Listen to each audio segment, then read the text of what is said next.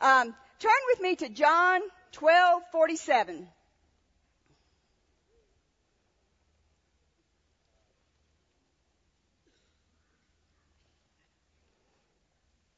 We don't have sermons in the youth. We have the kids, every child or youth, they're not really children, every youth that comes in there, every youth that comes in there prays, they read scripture. It was so good Wednesday night. You guys would just be so blessed, but I'll never do it if you could see a videotape of what goes on in there because it's just such a blessing. Because um, we hadn't read a lot of scriptures because we were answering questions and we always go back to the word, whatever it is. And um, we hadn't read a whole lot of extra scriptures on Wednesday night. So I said, okay, y'all, let's read some scriptures. Uh, pick out your favorite verse. Every one of them, in a moment's time, pulled out their Bibles and started reading their favorite verse of scripture. And it was so anointed. You could just feel the anointing coming there with your kids. And I have seen and I have heard testimonies about how they're changing and about how good God has been to them and things happening in their life. And, uh, I'm telling you, if you got one of them at home, how many of you in here have youth? Yeah, look at that. And uh, they, they are a blessing. Treat them as such. I'm telling you, they are. So uh, look with me then at John 12, 47 in the King James Version. It says, if any man hear my words and believe not, what does the next part say? Read that with me. I judge him not. For I came not to judge the world, but to save the world. Uh, some of you are looking at the screen. Does anybody in here need a Bible? I forget to do what Keith does. If you don't have a Bible, it's real good to look at these scriptures for yourself. Um, if you would, just raise your hand and um, they'll get you a Bible. He that rejects me and receives not my words hath one that judges him. The word that I have spoken the same shall judge him in the last day. So Jesus himself is not judging. Look at the Amplified. They'll put it up on the screen for me. James 47 and 48. If anyone hears my teachings and fails to observe them and does not keep them but disregards them, it is not I who judges them. For I have not come to judge the world or condemn the world or to pass sentence or to inflict penalty on the world, but to what? Save the Christians? Okay, save the world. Okay? Anyone who rejects me and persistently sets me at naught, refuses to accept my teachings, um, has his judge, however, for the very message that I have spoken will itself judge and convict him in the last day. So we as Christians, are we to judge the world before we go any further? So that already answers part of our question. Are we to judge them? We have over the last few weeks, even in emails, it's like it's, it's this thing that's come up lately about should Christians fellowship with sinners? And everybody gets quiet on that. But you, what does Keith say about your opinion about something? Where's the scripture for it? Do we base anything on tradition? Or do we base anything on our opinion? What do we base our beliefs on? The Word. And all of our lives, we've heard, um, be not uh, unequally yoked with unbelievers. We've heard all these, but we need to hear the other side of it too. So that's what we're going to do this morning. So let's look at what the scriptures would say. Turn with me to Luke 5:30.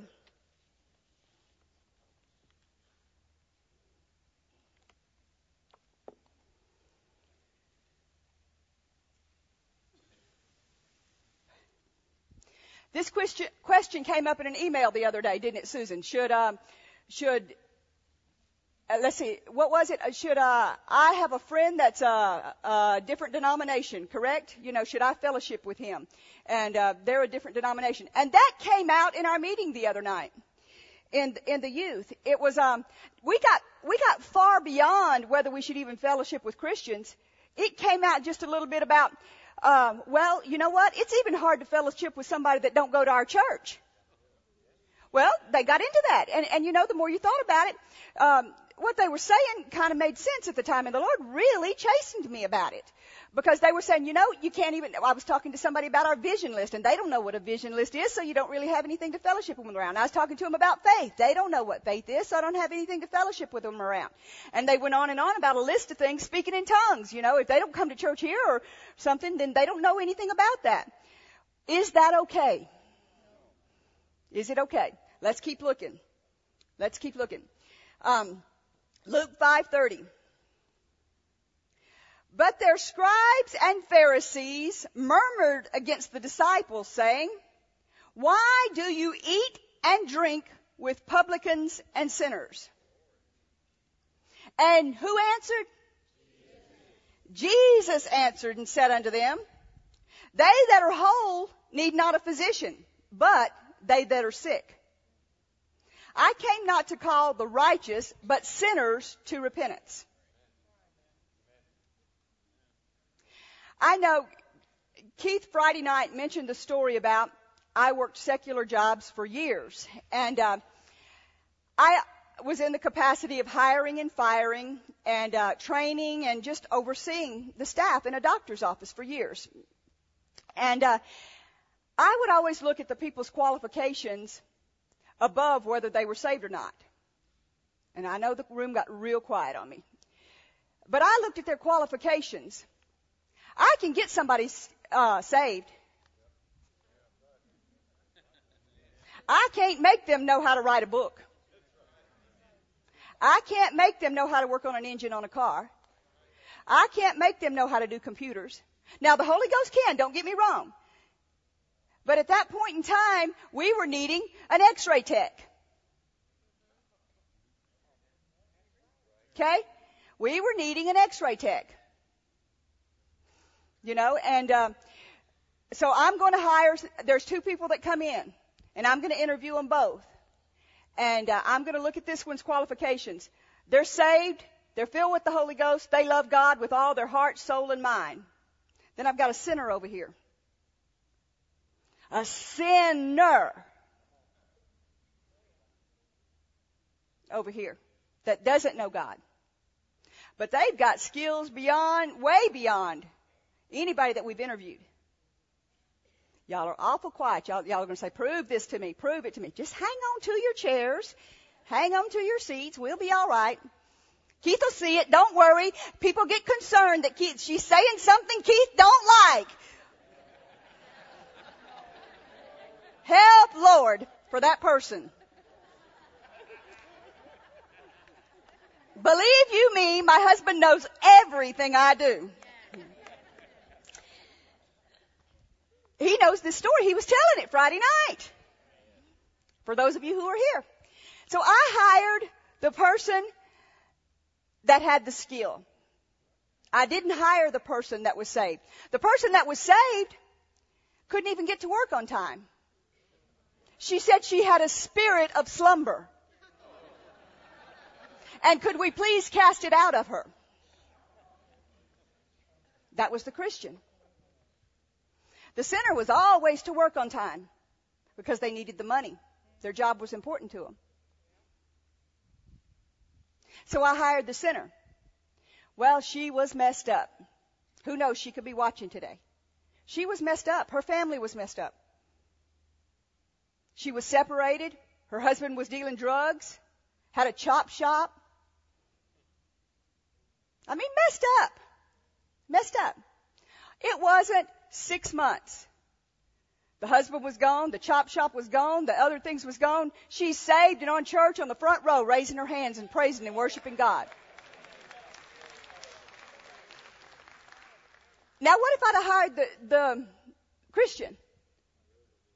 Who'd have been the witness in that girl's life at this time of turmoil in her life? Who'd have been the catalyst to the, to the person that was able to turn her around and get her feet going in the right direction? Have you ever prayed, Father, send laborers across my family member's path? You ever prayed that? Could you be the laborer that somebody else has prayed for? Absolutely. Absolutely. So, y'all want some more scripture? Okay. Let's go ahead and let's look at 1 Corinthians 5. I don't want to tell you anything unless there's scripture to base it on. People say don't fellowship with, with fornicators. Don't fellowship with adulterers. Don't fellowship with cheaters and stealers and liars. Don't do it. Okay. Find a verse. I found you one, but I'll tell you what it says. 1 Corinthians 5 9. I don't have to turn, I cheat. I put them all on my paper. So I don't have to stand still. I wrote unto you in an epistle, not to company with fornicators. Now there's all most people know. They didn't read what was before it and they didn't read what was behind it. It says, verse 9, I wrote unto you in an epistle not to company with fornicators. Yet, now this is in the Bible too, right? Not altogether with fornicators of this world, or with covetous, or with extortioners, or with idolaters, for then, what? We must needs go out of the world. But, there's that big word. Everybody say but. But, now I have written unto you not to keep company with who?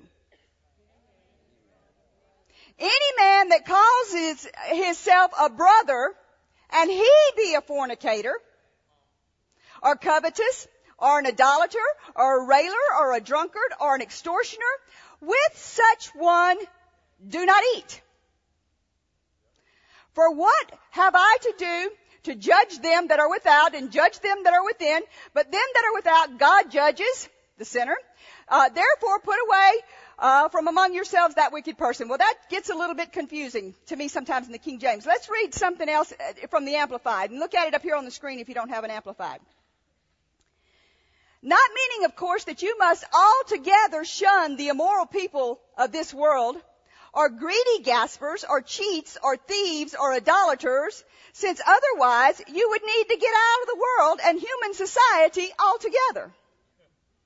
But now I write to you, not to associate with anyone who bears the name what? Christian brother if he is known to be guilty of immoral greed or is an idolater whose soul is devoted to an object that usurps the place of God or is a person with a what? A foul tongue, a railing, abusing, reviling, slandering, a drunkard, a swindler, a robber, Listen to the next sentence. No, you must not so much as eat with such a person. Uh oh. Everybody's going to have to eat by themselves today.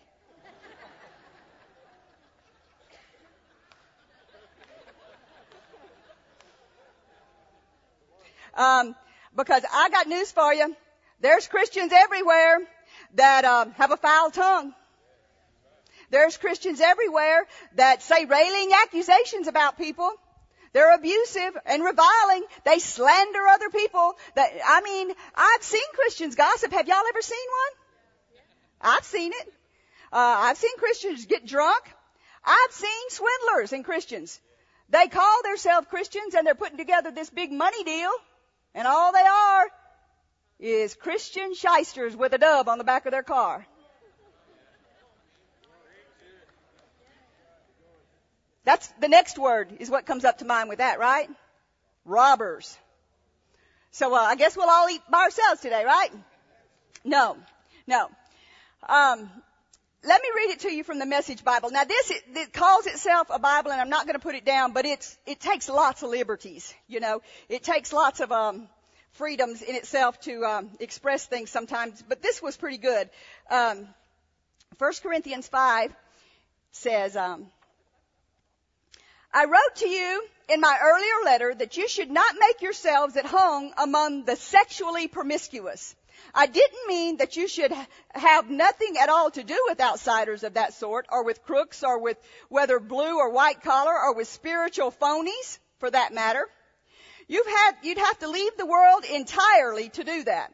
But I am saying that you shouldn't act as if everything is just fine when one of your Christian companions is promiscuous or crooked or is flippant with God, or is rude to its friends, or it gets drunk or becomes greedy.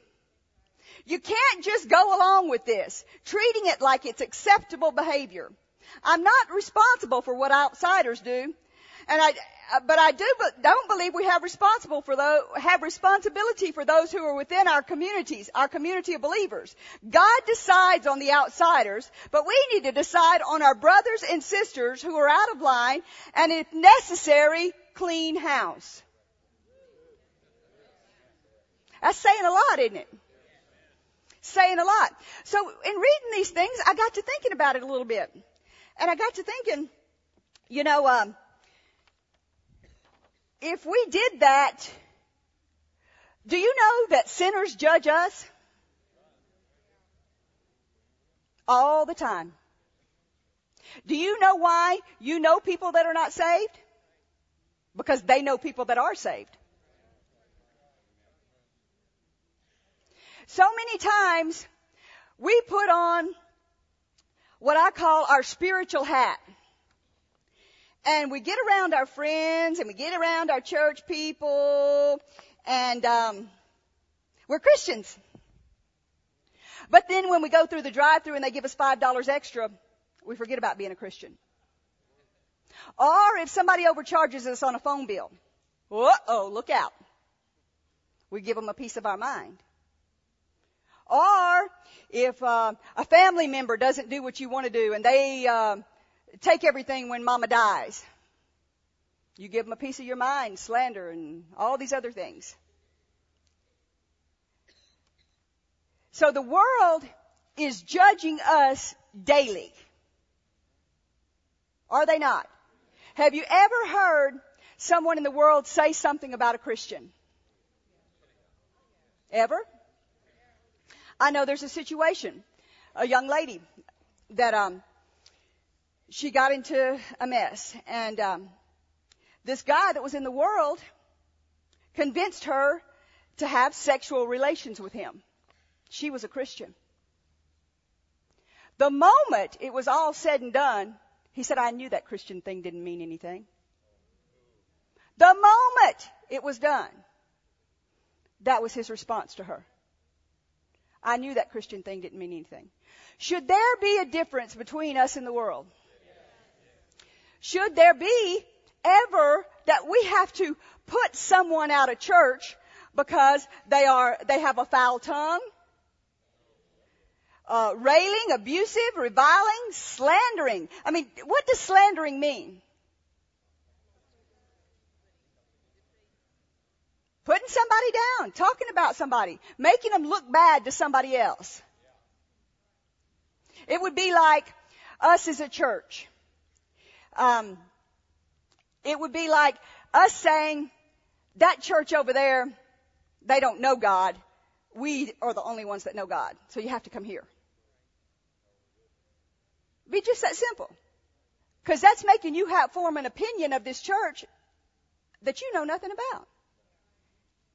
So, um, as the world judges us and we're judging the world, who's loving anybody to get them saved? What are some things that the world does? How do sinners act? Y'all do like a, a youth thing. Yell some things out that you've seen sinners do. Cuss. Drink. Fornicate. Drugs. Lie. Uh oh gangsters, robbers, cheats, murderers. I've got some down here. They act loud. They act full of pride. They always have to kind of have the floor, you know? They backstab when they want another position on the job. You ever seen one? Backstab. They have affairs. They get drunk and they act crazy. They lie. They cheat. They steal. They use the Lord's name in vain. They smoke. They go to bad movies that they see things that they shouldn't see. They're gluttons. Uh oh. Are we talking, who are we talking about? Who, are we talking about?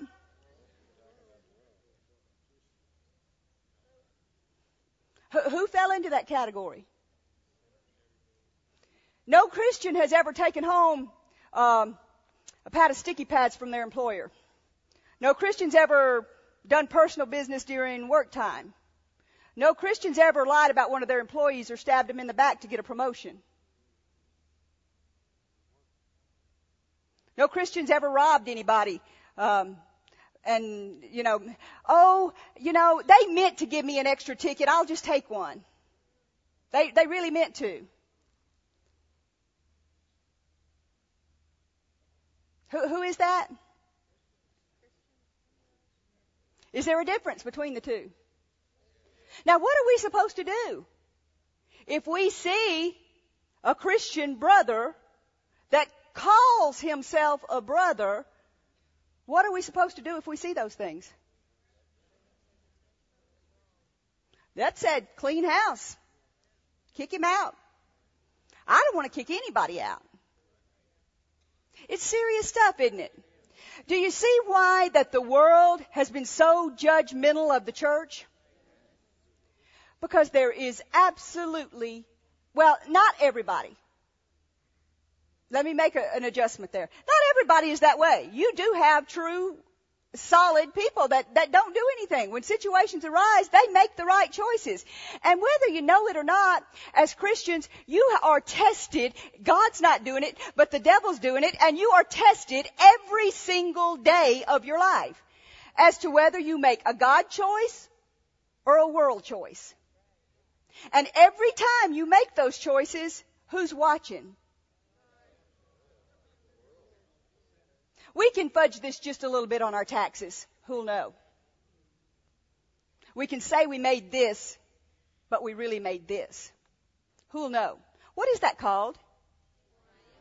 And what else? Cheating and stealing and robbing. Fraud. There's got to be a difference between us and them. Um, look at look at Romans two this, I'm telling you, it got in me after Wednesday night. The Lord has been for days dealing with my heart about this, and I really wasn't planning on teaching on this. I had been studying on something else. And um, the Lord said, no, this is serious stuff. We at Faith Life Church never, you won't ever see us get up and say, um, we had this many people at church this morning. Glory to God. And people want to know why we don't do that. Why we don't tell out how many numbers there are. Can anybody take a gander as to why? Two things are happening then. You're comparing yourself with someone else, which the Bible says is unwise. Or you're proud that you're bigger than someone else. Or you're proud that you've grown faster than someone else. When anybody that's got any brain in their head can realize Keith and Phyllis Moore, Dave Vaughn, Faith Life Church staff, Moore Life Ministry staff could not have done this. So wh- where would the pride come in? Shouldn't. Shouldn't. And that's the way it should be with you. I mean, people are constantly looking at things to compare themselves with other people. We should be comparing ourselves with the Lord. We've got a long way to go is the way I see it. You know, we ain't nowhere yet. So, uh, we should be building ourselves, you know, like he, what he was saying, 50% of the people they deal with are, are wanting to move to Faith Life Church. And if that happens, uh, you all are going to have to go to work, you know, because we're going to have to handle them all. But look at Romans 2. We have judged the world because they're doing things that they shouldn't be doing on a continual basis. Do you know what it means to judge? Form an opinion of something. You've formed an opinion that this person is bad, or this person is no good, or this person is a sinner. Well, you know the difference between you and a sinner?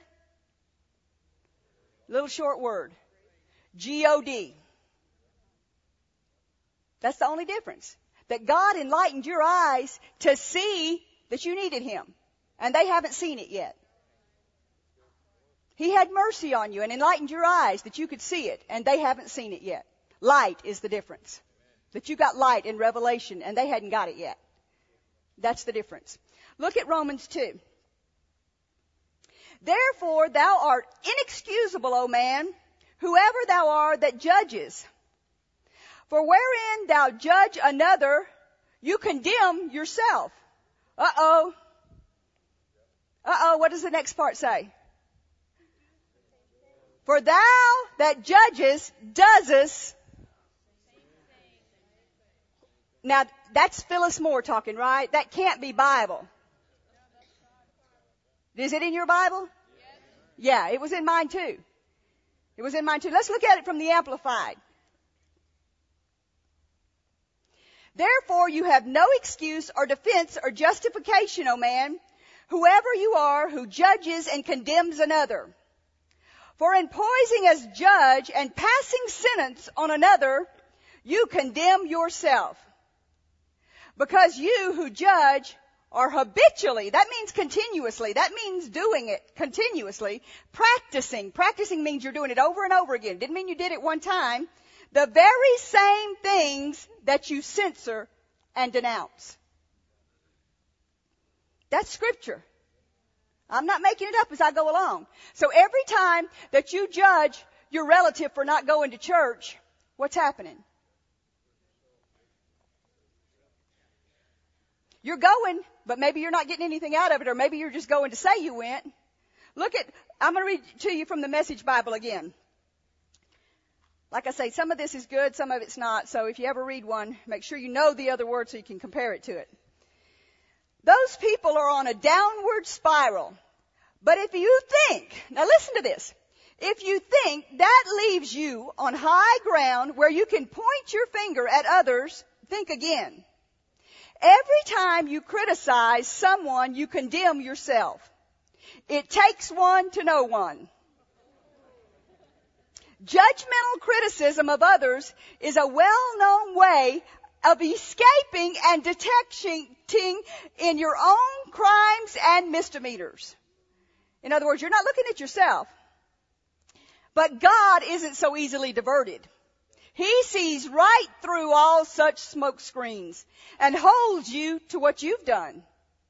You didn't think that just by you pointing your finger at others, you would distract God from seeing all your misdoings and from coming down on you hard. Or did you think that because He's such a nice God, He'd let you off the hook? Better think this one through from the beginning. God is kind, but He's not soft. In kindness, He takes us firmly by the hand and leads us into a radical life change. Do you see it? Do you get the point behind it? If you're, what's happening in your life is if you're judging someone else, it happens all the time at work. The boss doesn't do something you like, so you get with the coworkers and start talking about what he didn't do that you didn't like. And you're judging him. But all the while, you're doing the exact same thing. It happens in a family. Why doesn't my brother or sister get in church and believe God for their finances? Well, you may not, not be doing it on your finances, but you may be sick in your body and the same thing's going on. It's difficult if you're judging someone else to be looking at yourself. I know I have a full-time job judging me. Full-time keeping me in track. Full-time keeping my mouth, you wouldn't imagine that though, right? From saying something and doing something that it shouldn't do. What happens is people say, did you see that? Did you see what they did? You know they'll go to hell for that. They'll go to hell for that. Did you see that person with that orange hair? And all those tattoos all over their body? Don't you know they'll go to hell for that? Uh oh. Look at Luke 19. Did you see that person talking about their mother that way? Or being disrespectful to their mom? Luke 19, verse 21.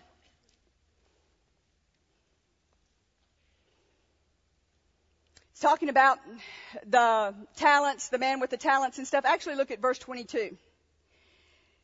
Um, he's saying that he was an austere man and he sowed where he didn't, he reaped where he didn't sow. But verse 22. And he said unto him, out of your own mouth will I judge thee. Out of your own mouth you'll be judged. And it's so, so important that you put a zipper on that mouth like we tell the kids or close that little bubble and don't say something you shouldn't. Because what happens then, when you judge them for doing or saying something wrong, what happens? You get judged immediately. It comes back on you. So this is not a just picking on the world situation. This is a looking out for me situation. This is not just picking on my Christian brother or sister because they're doing something wrong. It's a looking out for me situation and checking my heart. Look at John 7. Verse 21. They were all hanging around and complaining because Jesus had done something on the Sabbath day. So they were accusing him of doing something that they thought wasn't right. Verse 24, look at it. Judge not according to the appearance, but judge righteous judgment. Is it possible that you could see someone doing things that you could not know the significance behind it and you put a judgment on it before you knew what was going on? Is that possible? Absolutely. Positively. Let's look at it in the Amplified. Be honest in your judgment and do not decide at a glance superficially by appearances, but judge fairly and righteously. The English version says, stop judging by external standards and judge by true standards. John 7:51 goes right along with this and it says, "Does our law judge a man before it hears him and knows what he does?" Have we been guilty of that? Have we been guilty of seeing the way someone lives or the way that someone's kids are or the way that someone acts or you know, it's difficult sometimes. I'll be honest with you. It's difficult sometimes when you go out. It's difficult to know if you're walking up to a Christian or a sinner. It's difficult when they're coming out of a R-rated movie that somebody's been laying around naked for half an hour. It's real difficult. Or to be standing on the other side of the room and them talking about their family or their boss or slandering someone at church. Did you see that they sat in my seat today? That's my seat. Don't they know that's my seat? Our family members, that they won't take hold. You try your best to get them to take hold of healing because you know they need it. And you judge them because they won't go to church or because they won't get hold of prosperity and you have to pay their bills for them. So you judge them. What happens in those cases? John 8 says that Jesus said that he judged no man after the flesh. Can you know a person's heart? Do you know it would be absolutely 100% wrong for me to sit in a movie theater and watch a naked man? Do you know for a person that may have just gotten saved, they may not know that? Do you know their heart? Do you know that if somebody stood out in front of the church this morning and was smoking, that most Christians would walk right past them and say, Did you see him? The nerve of him standing in front of the church smoking that way. Did you see him? Did the Bible say, Christians, um, if I see you smoking, cast you out? What did it say? If I see you slandering. I didn't write it. Because we're supposed to know better. We don't know that person's heart. And what you're doing talking about that person in God's eyes, He knows your heart, is more serious to Him than that person standing outside the front door smoking a cigarette. But you've judged Him and not judged yourself for turning and saying, Did you see what he was doing? Did you see that top she had on? You could see clear down to her navel. Well, maybe it ain't a sin for her. You don't know her heart. You don't know if God's condemned her about that. You don't know if she's had a check in her spirit about wearing that. I've seen people. I've seen people go to camp meeting at Rhema. I've seen them come in there with their bellies cut out. They're saved. But you know what? I knew they didn't know better. I knew who they were, and I knew they didn't know better. But now for me to go to camp meeting with my belly cut out with a diamond shape, would that be okay? But what is God looking at? Your heart. And does your heart condemn you the moment that you start to pass judgment on somebody? Couldn't they dress better than that when they come to church? Did you see them? They didn't even comb their hair. Brother Hagin used to pick on me all the time. We'd get in a tense situation. I mean, we'd be in front of some ministers that were real nervous because it was Brother Hagin. And he'd either, he'd either do this. Come here, Dave. Watch. He ain't gonna like me anymore. He'd take the back of my arm like this and he'd go, see, it hurts, doesn't it? Yeah. And, and so, uh, I'd hit my knees like this and he'd look at Keith and he'd say, Keith, can't you make her behave? That's, he'd do it every time. Every time I had, I kept the whole time Brother Hagin, we were around him, I kept black and blue marks all up in back, in the back of my arms. And then he'd say, things would get real nervous again. He'd say, anybody got any change on them or, or dollars or anything like that? And he'd put his hand out like that. Now we're in front of ministers and pastors that are nervous because he's there. And he'd say, um, anybody got any money? Well, of course it's Brother Hagin. They're going to start pulling out their money. He don't know why they're asking this. He said, I think we need to buy Phyllis a comb.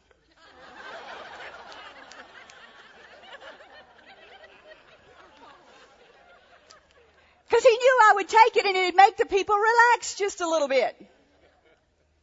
You know, so we as people should be that way. We should be people that are constantly trying to make people feel comfortable. Do you believe Brother Hagin was a man of God? Do you think it was his heart that people come up to him and they're a nervous wreck? No. No, he never would. It, it bothered him that people. Felt, he said, "I'm just a man," and he'd get up and he'd tell you that I can't heal a uh, fly's eyeball or a gnat's wing, or however he used to say, a gnat's wing or a fly's eyeball. I can't do nothing. But he meant he was going to try to make people feel comfortable being around him. And that's the way we should be. And that's the way Faith Life Church will be. We'll make every person around us no matter what they're doing. I don't care if they're shooting up in the bathroom. We're going to love on them. We're not going to judge them. We know that that's hurting them, but it's also hurting you to talk about people more than you know.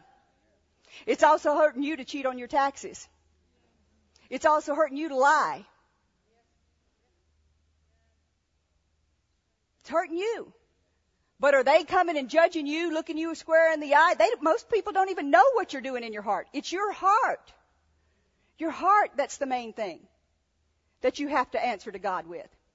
If their heart is clear and they're smoking a cigarette, that's between them and God. And Jesus himself said he was not going to do what? Jesus himself said he was not going to judge them, so why should we judge them? We're some superior person? We've got it all together and we never do anything wrong? I tell you what, I have a hard time keeping myself out of trouble, much less trying to judge somebody else that they might do something wrong. I'm not into that. We can't, we can't be. We can't be looking at people's outward appearances and seeing their orange hair and their tattoos and their earrings and say that they're not a Christian. Because they might turn around and see you in the restaurant talking about the sermon I preached today and putting me down and say you're not a Christian.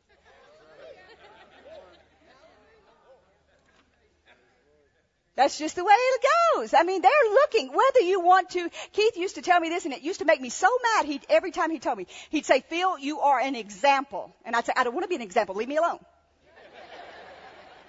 He'd say, but it don't matter if you want to be one. You are one. People are looking at what you do. They're looking at what you say. They're looking at the way you dress. They're looking at the way you fix your hair. They're looking at how much makeup you wear. They're looking at every word that proceeds out of your mouth. They are looking. And not only at Phyllis Moore. They're looking at Gina and they're looking at Jason. They're looking at Barbara. They're looking at everybody. Everything you do. Because why would they look so intently? They want an excuse. They want an excuse as to why they are not going to become a Christian. And you just gave them one. Any of you know sinners that look for excuses? I, I just don't, I, I don't, I work late on Saturday night and, and I can't make it to church because I work late. Any of you heard any sinners' excuses as to why they don't go to church or get saved? There's a million gazillion of them out there. But where did they get those excuses from? You never heard a, a Christian say, I work late and I can't go to church on Sunday morning. Never. That's why we're full in here this morning.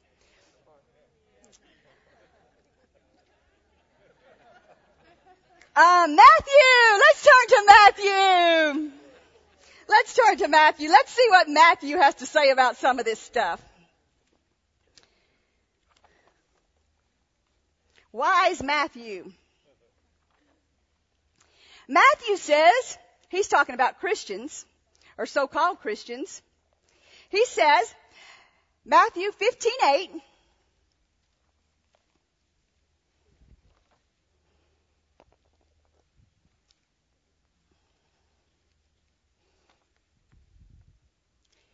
These people draw nigh unto me with their mouth and honor me with their lips, but what? Their hearts far from me. But in vain they do worship me, teaching for doctrines the commandments of men. You get that, but let's read it out of this other Bible again. I think it's going to shed a whole new light on it for you. Matthew 15:8. Listen carefully. These people make a big show of saying the right things, but their heart isn't in it. They act like they're worshiping me, but they don't mean it. They just use me as a cover for what teaching so ever suits their fancy. Does that say, that make it plain to you? They use him. Have you ever seen a Christian use Christianity to make, get something that they want? Sickening. Romans 2, 19.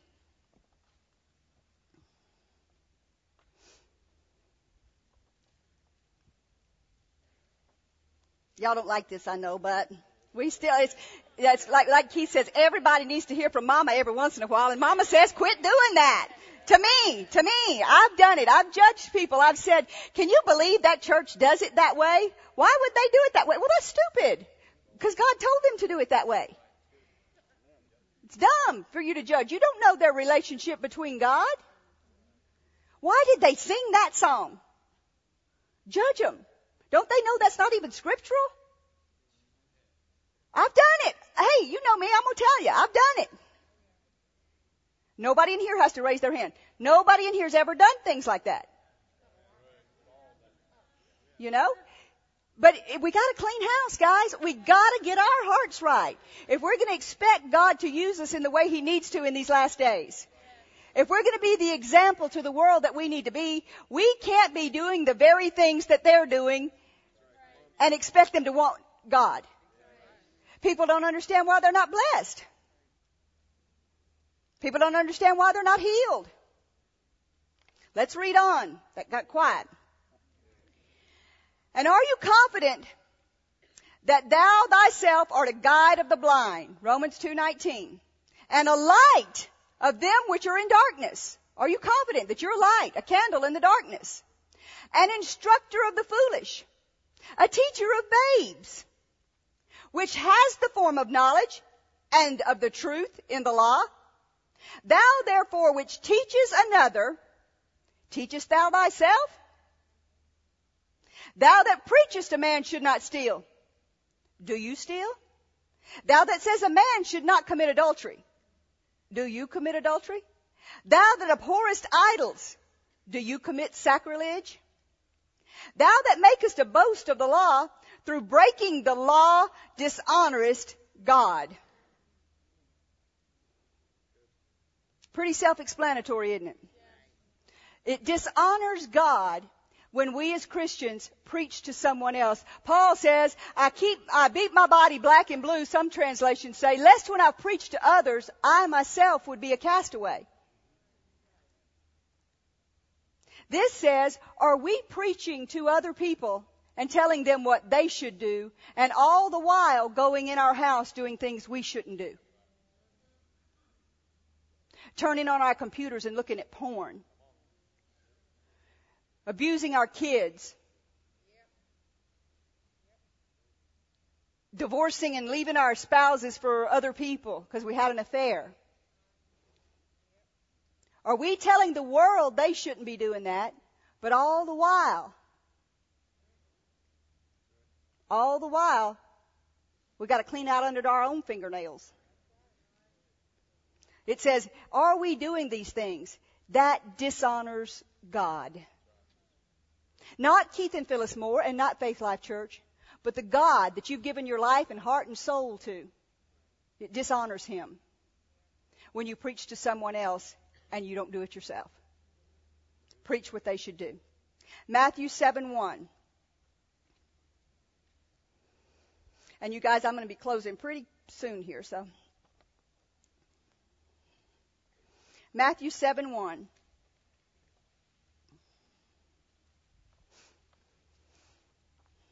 This is pretty tough, this next part. But listen to it. You know, there were so many scriptures on judge, I had to start deleting things about us judging sinners and about us judging the world. Matthew 7 1 says, Judge not. And why wouldn't you? That you be not judged. That's why this is so important to me this morning. I don't want any person in here to be judged. What happens when you're judged? What happens when somebody's in court and they get judged? They get punished, right? They get a sentence. There's judgment. There's things that come along in their life that should not have come along. There's things that happen to them. I mean, then what happens to them when they get in prison? Do they change? I mean, do, do they get harder? Do they get abused? Bad. It's bad. What happens to you when you get judged? Things quit going so good for you. Things start happening that shouldn't be happening to you. You get in places you shouldn't be because you're judged this is the next part. I, you know, we read this next verse in line with giving. Everybody in here knows it, but look at what it's with. For with what judgment you judged, you shall be judged, and with what measure you meet, it shall be measured to you again. So if you're judging people big time, what's happening to you? You getting judged big time. Same amount. If you made fun of that person standing outside smoking, or you made fun of that person doing drugs, or you made fun of that person and judged them, then you're being judged yourself because you're supposed to know better. You're supposed to love the world to get them saved. You're supposed to be an example to the world. Jesus did not leave the world. He ministered to the world. The world's sick, as he said, and they need a physician. So we are to be their examples. We're supposed to be their light. We're not supposed to preach, do as I say, not as I do. Parents, does that work? What happens when you tell your children, don't smoke, but you smoked all your life? 98% of them's going to smoke. What happens when you tell your children, don't drink, and you drank all your life?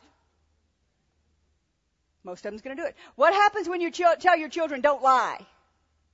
But they see you lie. Oh, a little white lie won't hurt. It'll be all right. They're going to do what you do. They're to, you're going to be the example to them.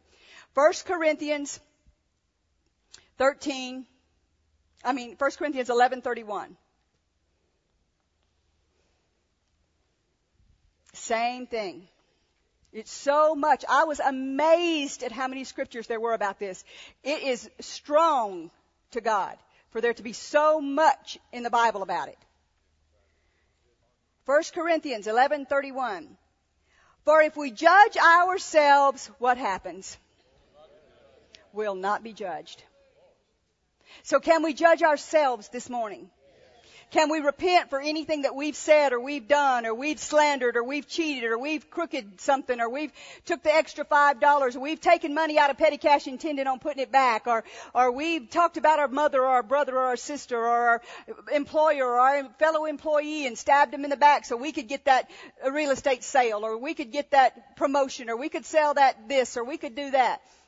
Right? If we judge ourselves, I heard something, and, and I don't want to embarrass anybody, but um, the other day I heard this testimony, and it just blessed my heart so much because this person real quickly judged their self about something. We I heard a testimony about some people that were having problems to pay their taxes or their property taxes or something on their land, and they were caught between uh, in a twix between two, you know. Um, they said if they pay their tithes or give their tithes or sow their tithes, that they can't pay their property taxes. But they judged their heart immediately and said, no, if I give my tithes, God will provide my property taxes. The next day, someone came up to them, I think they said, and gave a thousand dollars. Was that right? The next day. Now that's God. But we have to judge ourselves in these things. And it's so much easier for God to be able to do something good for you when you've not judged somebody else. We have to examine our own hearts. I can't know Fred's heart. I can know his outward being, but unless God reveals it to me, I can't know if what he got up here and said about this, me this morning was really his heart. It was words. But in true reality, I don't know that he goes out the door and talks to Miss Joan. Did you see what she said this morning? Did you see how she said? Was she talking to us? Was she trying to say something to us? Why didn't she just come to us and say it? I don't know. I don't know what people are saying about me behind my back, but I learned a long time ago not to care. But I do know this God knows his heart. And he knows that when he walks out of here, if his heart was sincere and he was receiving it sincerely or if he was looking at a reason to make an excuse to do what he's doing. Don't look for excuses, look for scripture. If we judge ourselves, we won't be judged. We can stand on that. That's God telling us that. If we judge ourselves about saying that song is not scriptural, why are they singing it? If I judge myself because I go to a church and travel somewhere and they're singing some song about, uh, uh, I don't know, something that I don't think is scriptural, and um, I sit there on the front row and I judge them for singing that song, I am more guilty than they are. Because they don't know any better. God has not judged their heart about not singing that song, or I would trust that they wouldn't sing it. But I'm the one that's judging then, not them. They're just trying to worship God the best they know. Every one of us in here has got things. The Amplified says it real clear. And then we're going to stand up and we're going to repent about some things this morning and, and uh, get our hearts clear because I want, I hope you understand the point behind this this morning. I want, I drive on my motorcycle and I go through places that the houses are falling apart and they don't have food to eat and you can tell they don't have clothes to wear. You can see the little kids praying out in the yard, are uh, playing out in the yard. And I pray every time I go by them, Lord, send them to the church. Why do I pray that? So they can get set free, so they can get light. I'm not just saying this church, but evidently the church they're going to is not teaching them about prosperity or their house wouldn't be falling apart. So I can claim them to get some truth. The reason I'm telling you this morning is we're believing for houses and lands and debt reduction. We're believing for children's buildings and youth buildings and all sorts of stuff for the church. But how do we get those things? By judging ourselves. So the devil has no, you know what happens in those things when you don't judge yourself and you go to say, Lord, I need this money to pay my taxes on my land tomorrow. Uh, I'm going to go ahead and give my tithes and, um, do what I need. I, I'm not going to give my tithes, so I'm going to use this money, you know. What happens immediately? Condemnation comes in. Immediately. When you do something that you've judged somebody else about and you go to believe God for something, immediately the devil is there to bring back to your remembrance you talking about somebody else. Are you judging somebody else? Are you saying something that somebody else did? I mean, y'all never noticed that? Every time you go to believe God for something, it's like the devil is immediately there to bring up something to your remembrance you did wrong. And if you haven't repented for it, you better get to repenting quick. That's why it says judge yourself, examine yourself. Let's look at the Amplified. 1131. For if we searchingly examined ourselves, detecting our shortcomings, recognizing our own condition, we should not be judged. And the penalty decreed by divine judgment. But when we fall short, and we are judged by the Lord, we are disciplined and chastened so that we may not finally be condemned to eternal punishment along with who? The world. So if we examine ourselves, we won't be condemned with the world. Is pretty much what it's talking about. Because the world cannot believe God for their finances. The world cannot believe God for their healing. They, they, that too many shortcomings. They don't have that promise. They don't have the covenant with God. But we can. So let's stand up this morning. And if you don't have anything to repent about, that's between you and God. I don't know your heart.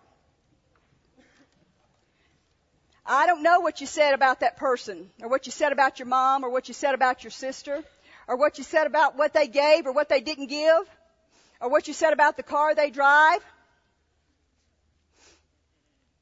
I don't know. But I do know in my own heart, I have to, it's a continual thing. It's not something you're to do one time and be totally done, completely finished with today. It's to be an everyday occurrence that you've got to zip it. And you can judge somebody without ever saying a word. You can. And we don't want to be that way at Faith Life Church. We want to be lovers. We want to be believers in people. You can come up from there. And the reason that I didn't like that chair illustration is because God has never pulled anybody up. He's lived it before him. He's set his life as an example before him. And if we have the life that we're supposed to have as Christians, we're not going to be trying to pull anybody up. They're going to want to be where we are. And they're going to ask us how we got there. That's what happened at my job. Every one of those girls that I hired that wasn't saved, guys that I hired that wasn't saved, every one of them, I can stand here, they can see me on TV, every one of them got saved and filled with the Holy Ghost. Every one of them. Not because I judged them because their life was a mess, but because I loved them and told them things could be okay. Things can be better. And don't preach to them. Just say, you know what? It can get better. You don't have to tell them the way that it gets better is by them getting saved. You can just say, you know what? It can be better. Your life can be better. Things can be good for you. They can be different. Things can change so fast you won't even know what happened to you. You know what you're talking about. But all they want to know is somebody believes in them. Well, how does it make you feel when somebody believes in you? Oh, you know, it, it just puts you up on a pedestal a little bit when you, you, you feel confident, you feel encouraged when somebody believes in you. What will it do for a sinner that doesn't have the Holy Ghost inside of them that encourages them and believes in them, or God that believes in them? All they can depend on is people. What will it do for the sinner? For someone to believe in them as a person. God so loved who? The world. The world. That he gave what? His only son. He so loved the whole world that he gave the most valuable and precious thing to him. If we love the world that much, and we love our friends and our family and our coworkers and people on the outside and people we see in the restaurant, we don't run to get in line ahead of them. We say, oh, that's all right, go ahead. We don't see how little we can tip the center waitress. We see how much we can tip the center waitress. We don't see that we can run in and get the parking place before they do. We say, oh, they can have it. They may be having a bad day. Glory to God, I love the Lord. Everything's okay with me. I'm happy. I got time to walk. I'll just praise God while I walk. Those are the things that people are going to begin to notice in your lives. We here at Faith Life Church have got the most wonderful, that's why people wonder, yeah, some of the new people and visitors may not understand this, but why I say I'm God's favorite. Everybody, the church people know it. Because I say I'm God's favorite because He sent all of you people to us. I mean, our first service, we were just overwhelmed with people. Well, God, I'm favored of God, but you're favored of God. And when that favor is on you, you can be a witness like you've never been before to anyone in the world. You can be the channel, you can be the laborer that goes across their path that they don't even know. And all that might come up in the conversation is, you go to Faith Life Church? Oh, well I hear those people over there are very kind, they're very sweet. They're loving. You know, I heard that they gave away stuff in a t- big tent, everything you could think of. And they invited everybody to come, not just their church members. Why do we do that? So that we can just bless each other beside us? We can do that all year long. And it happens all year long. I get amazed. I mean, I get amazed that, um, I think it was you guys that an elderly man, you bought his dinner or something like that, not too long ago. Um, um, he wrote, he wrote in a testimony. I, Nancy probably remembers the testimony. Was that who it was? Yeah, she probably remembers it too. He had, he was like in his 70s or something like that. No one in his whole lifetime had ever bought his lunch. In his whole lifetime. I got two testimonies last week from someone. For the first time, they've been in the ministry over 20 years, and for the first time, someone bought their lunch and put gas in their car. Two different things that week. And they were just shouting. Do you know that that's $20 probably?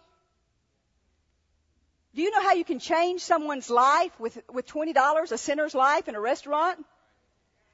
We are here to love the world, not to judge the world. We cannot pull ourselves apart from the world. We are in the world for a purpose. It's real easy just to hang around Christians all the time. And I'm not saying that everybody should go in the bar tomorrow and start witnessing. That's between you and God. If you were drunk, I probably wouldn't suggest it.